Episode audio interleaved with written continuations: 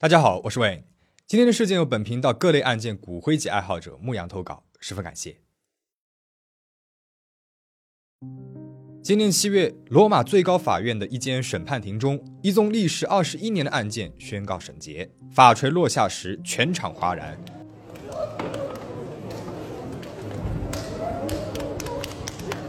法庭内外，众人听到最多的词语，各路媒体在报道案件时使用频率最高的词语是简短却沉重的两个字儿：耻辱。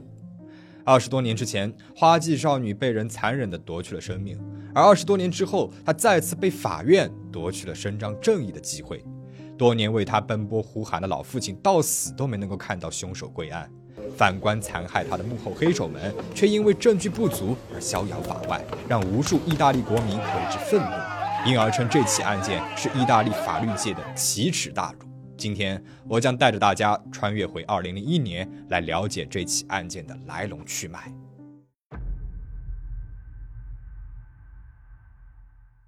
故事的主人公是一位名字叫塞琳娜·莫利孔内的18岁少女。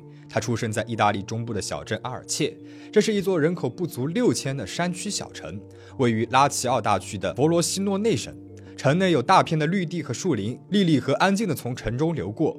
塞琳娜的父亲吉列尔莫是当地的一所小学的老师，课余时间经营着一家文具店。塞琳娜的母亲在她六岁的时候因为身患重病不幸去世。塞琳娜是在她的姐姐康斯威露和她的父亲的照料下长大的。姐姐大她十岁，后来长大离家，和父亲一样成为了一名老师，并且搬去了意大利的北部定居。塞琳娜虽然出生在单亲家庭，但是父亲吉列尔莫为人厚道、正直善良，大姐康斯威露对她也是关爱有加，所以母亲的离世并没有给她带去太多的负面影响，反而给这位少女增添了一丝同龄人所没有的懂事和稳重。案发的二零零一年，塞琳娜即将高中毕业。和国内一样，意大利的高中生在这一年也要经历高考。塞琳娜就读于专攻社会心理和教育学的一所高中，想和父亲还有姐姐一样成为一名老师。她平时学习非常的认真，成绩很优异。课余时间呢，还参加了学校的管弦乐队，最喜欢的乐器就是单簧管。她个性独立，平时从来不需要父亲吉列尔莫烦心，总是自己去上学，自己回家。塞琳娜居住的阿尔切是山区小镇，镇子里面的资源极其有限，镇民们大多需要去附近的更大市镇上班、上学或者是就医等等。二零零一年六月一号这一天是个星期五，塞琳娜已经通过了预审，取得了高考的资格。这段时间，她在准备小论文的考试。早上九点，他预约了位于邻近的利里岛市的一家诊所拍摄口腔 X 光片。下午需要把拍摄好的 X 光片送到位于隔壁的索拉市的牙医那一边。于是，在早上的八点多，父女俩吃好了早饭，塞琳娜跟父亲道了一个别。吉雷尔莫怎么也不会想到，女儿这一走就再也没有回来过了。晚上的八点钟，吉雷尔莫关了店门，回到了家里，发现塞琳娜不在家。这个时候，他开始有些隐隐不安，便给塞琳娜的好朋友和同学打去电话，看看会不会是去了别人家里面串门了。但是没有人知道塞琳娜的下落。吉列尔莫坐立难安，女儿是不是出了什么意外了？于是给佛罗西诺内大区的医院一一打去了电话，询问有没有一个叫塞琳娜的病人。得到了否定回答之后，他手忙脚乱地跑去了镇子上唯一的一个警察局。这个时候已经是晚上的十点了。吉列尔莫在路上还害怕太晚，毕竟平时这个时间点警察局都已经关门了，搞不好没有人来受理他的报案。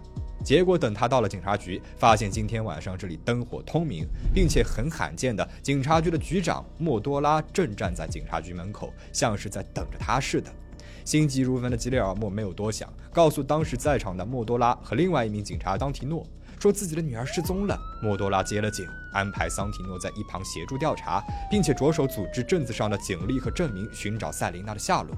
很多热心的邻居听闻了塞琳娜的失踪，志愿加入了搜索队，当天晚上就开始了对她的寻找。第二天，他们印发了大量的寻人启事，到处分发，都想尽快的找到这个失踪的少女。时间来到了六月三号，也就是塞琳娜失踪的第三天。一名护林人员在离阿尔切镇不到十公里的树林里搜索时，在一堆废弃的电视机和小家电之间发现了塞琳娜的尸体。警察立刻赶到，并且封锁了现场。同一时间，吉列尔莫也接到了消息，说女儿找到了。他火急火燎地赶到了小树林，却被警察拦在了警戒线外。由于案情重大，佛洛西诺内省调派了卡西诺市的警队加以支援，现场被大批的警力封锁。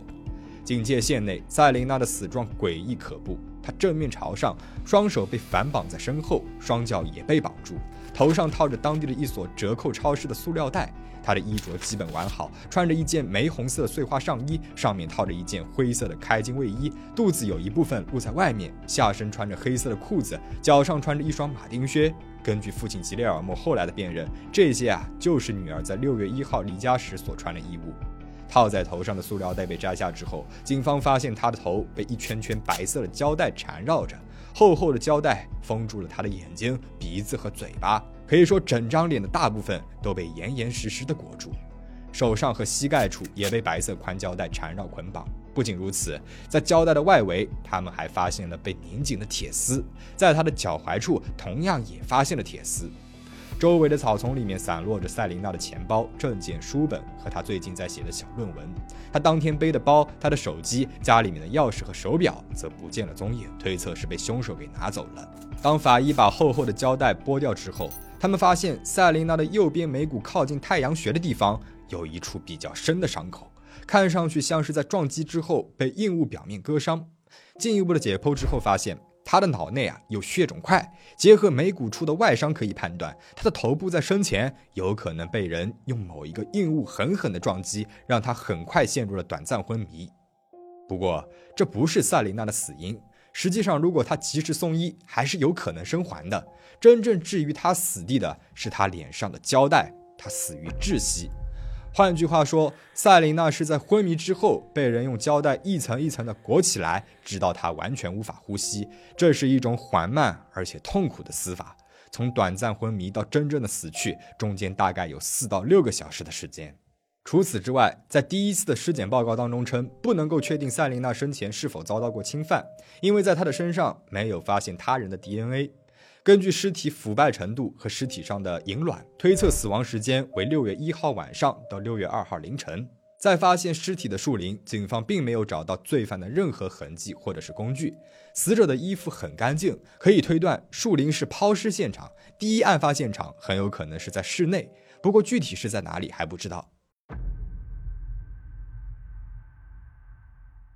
之前我们说过，阿尔切呢是一个很小的镇子，镇民们互相都很熟悉。现在出了这样的事情，整个小镇都笼罩在悲伤之中。六月三号晚上，大家齐聚镇上的教堂，点燃了蜡烛，为塞琳娜守灵，送这位可怜的少女最后一程。父亲吉列尔莫坐在了第一排，就当他在为女儿惨死而悲痛不已的时候，突然接到了警察局局长莫多拉的电话。莫多拉说：“希望他能够回家再找找塞琳娜的手机，尤其要重点检查一下塞琳娜房间里书桌的抽屉。”吉里尔莫感觉到有点奇怪。那天下午在尸体被发现之后，警员桑提诺就已经上门检查过了，那个抽屉已经被翻过好多遍，里面的东西都被记录在案，根本就没有手机呀。他不想离开女儿，拜托他的妹夫回自己家里面去看一看。妹夫呢，再次检查了那个抽屉，把里面的所有东西都给倒了出来，没有发现手机。吉列尔莫如实的告知了莫多拉局长。守灵会结束之后，大约是凌晨三点半，吉列尔莫到家之后，再次打开了那个抽屉，却发现塞琳娜的手机赫然的躺在了里面。吉列尔莫简直不敢相信自己的眼睛。妹夫在十二点半离开的时候，手机还不在，怎么自己三个小时之后到家，手机就自己跑出来了呢？如果手机和钥匙是被凶手给拿走的，那就意味着凶手进过自己家，可把手机放在抽屉里又是什么用意呢？吉列尔莫第二天和妹夫一起到了警察局上交手机，并且向警方说明原委。在检查后发现，手机内部的信息和通话记录也都被人删除了，只留下了通讯录里面一个保存为恶魔的号码六六六，明显是凶手故布疑阵，但还是引起了大家对邪教杀人讨论。人体献祭说一时甚嚣尘上。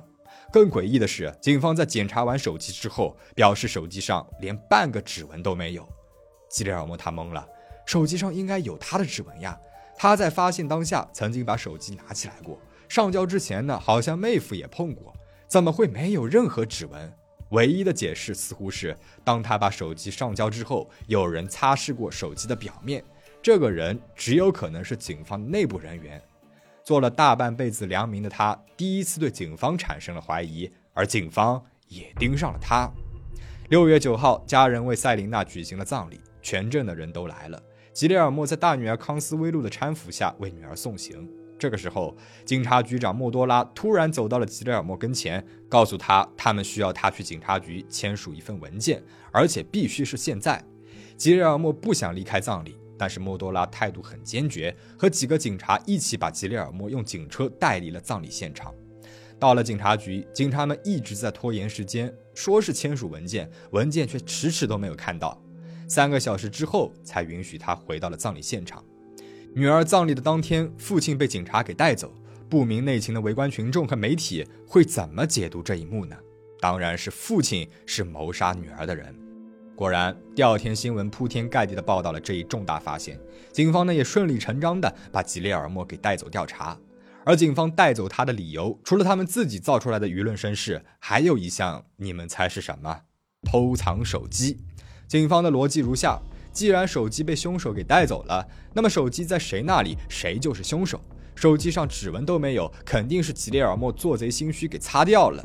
吉列尔莫百口莫辩，被审讯了足足八十六个小时。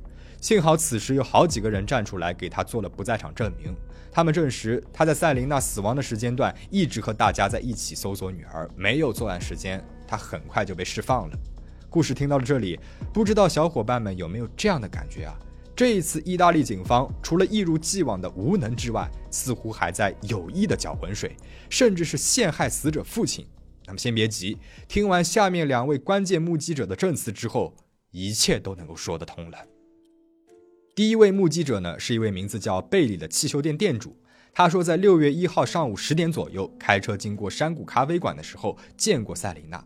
他当时穿着玫红色的碎花背心、黑色的裤子，和一个差不多年纪的男生在吵架。男生呢，留着短短的金发，感觉涂了很多的发胶。他之所以能够认出来塞琳娜，是因为吉列尔莫是自己的小学老师。但是和塞琳娜吵架的那个男生很面熟，但又叫不上名字。第二位目击者呢是山谷咖啡馆的服务生。据他回忆，塞琳娜失踪当天曾经来到过店里，买了四片披萨和四个牛角包。之后呢，还听到他和一个金发男生在吵架。更重要的是，他看到塞琳娜从男生的车上下来，那是一辆白色的鞭笞 Y 幺零。他还记得部分的车牌。山谷咖啡馆距离尸体发现的树林只有几百米。这两位目击者很有可能就是除凶手之外最后看到塞琳娜活着的人。当时和他争吵的金色短发男子嫌疑就非常大了。那么他到底是谁呢？他其实不是别人，他就是阿尔切警察局局长莫多拉的儿子马可莫多拉。我们暂且叫他小莫吧。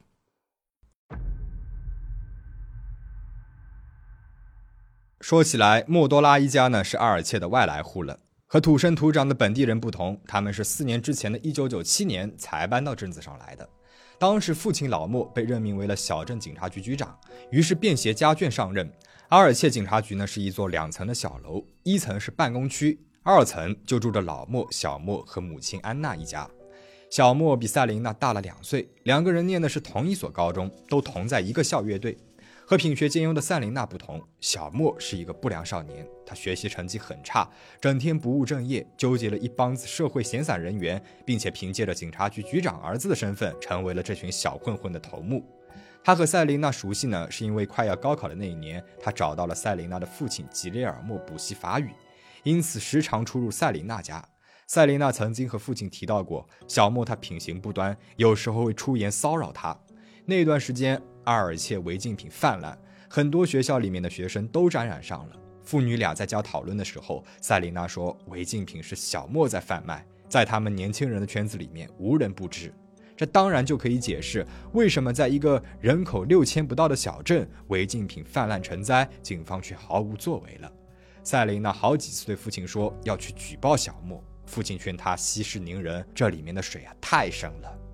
塞琳娜葬礼的当天，小莫也去了。媒体的摄像机扫过的时候，拍到了他。他留着短金色的头发，戴着墨镜，被二号目击者一眼认出来，就是当天和赛琳娜吵架的那个男生。随后，两名目击者被请到了警察局做笔录，他们却说自己在赛琳娜失踪的当天就已经来过警察局提供线索了。当时接待他们的是老莫，而他们当天的证词一个字都没有被记录下来。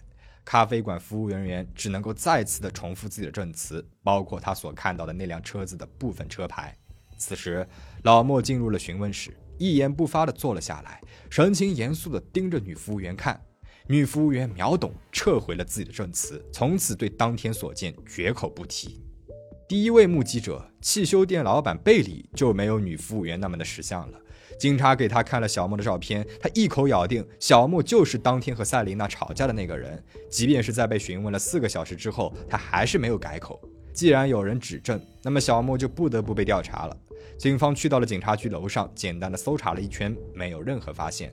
他们便问小莫当天去了哪里。小莫一开始说自己和一个朋友在一起，结果在他的手机里面发现这位朋友曾经好几次打电话给他，显然两个人没有在一起。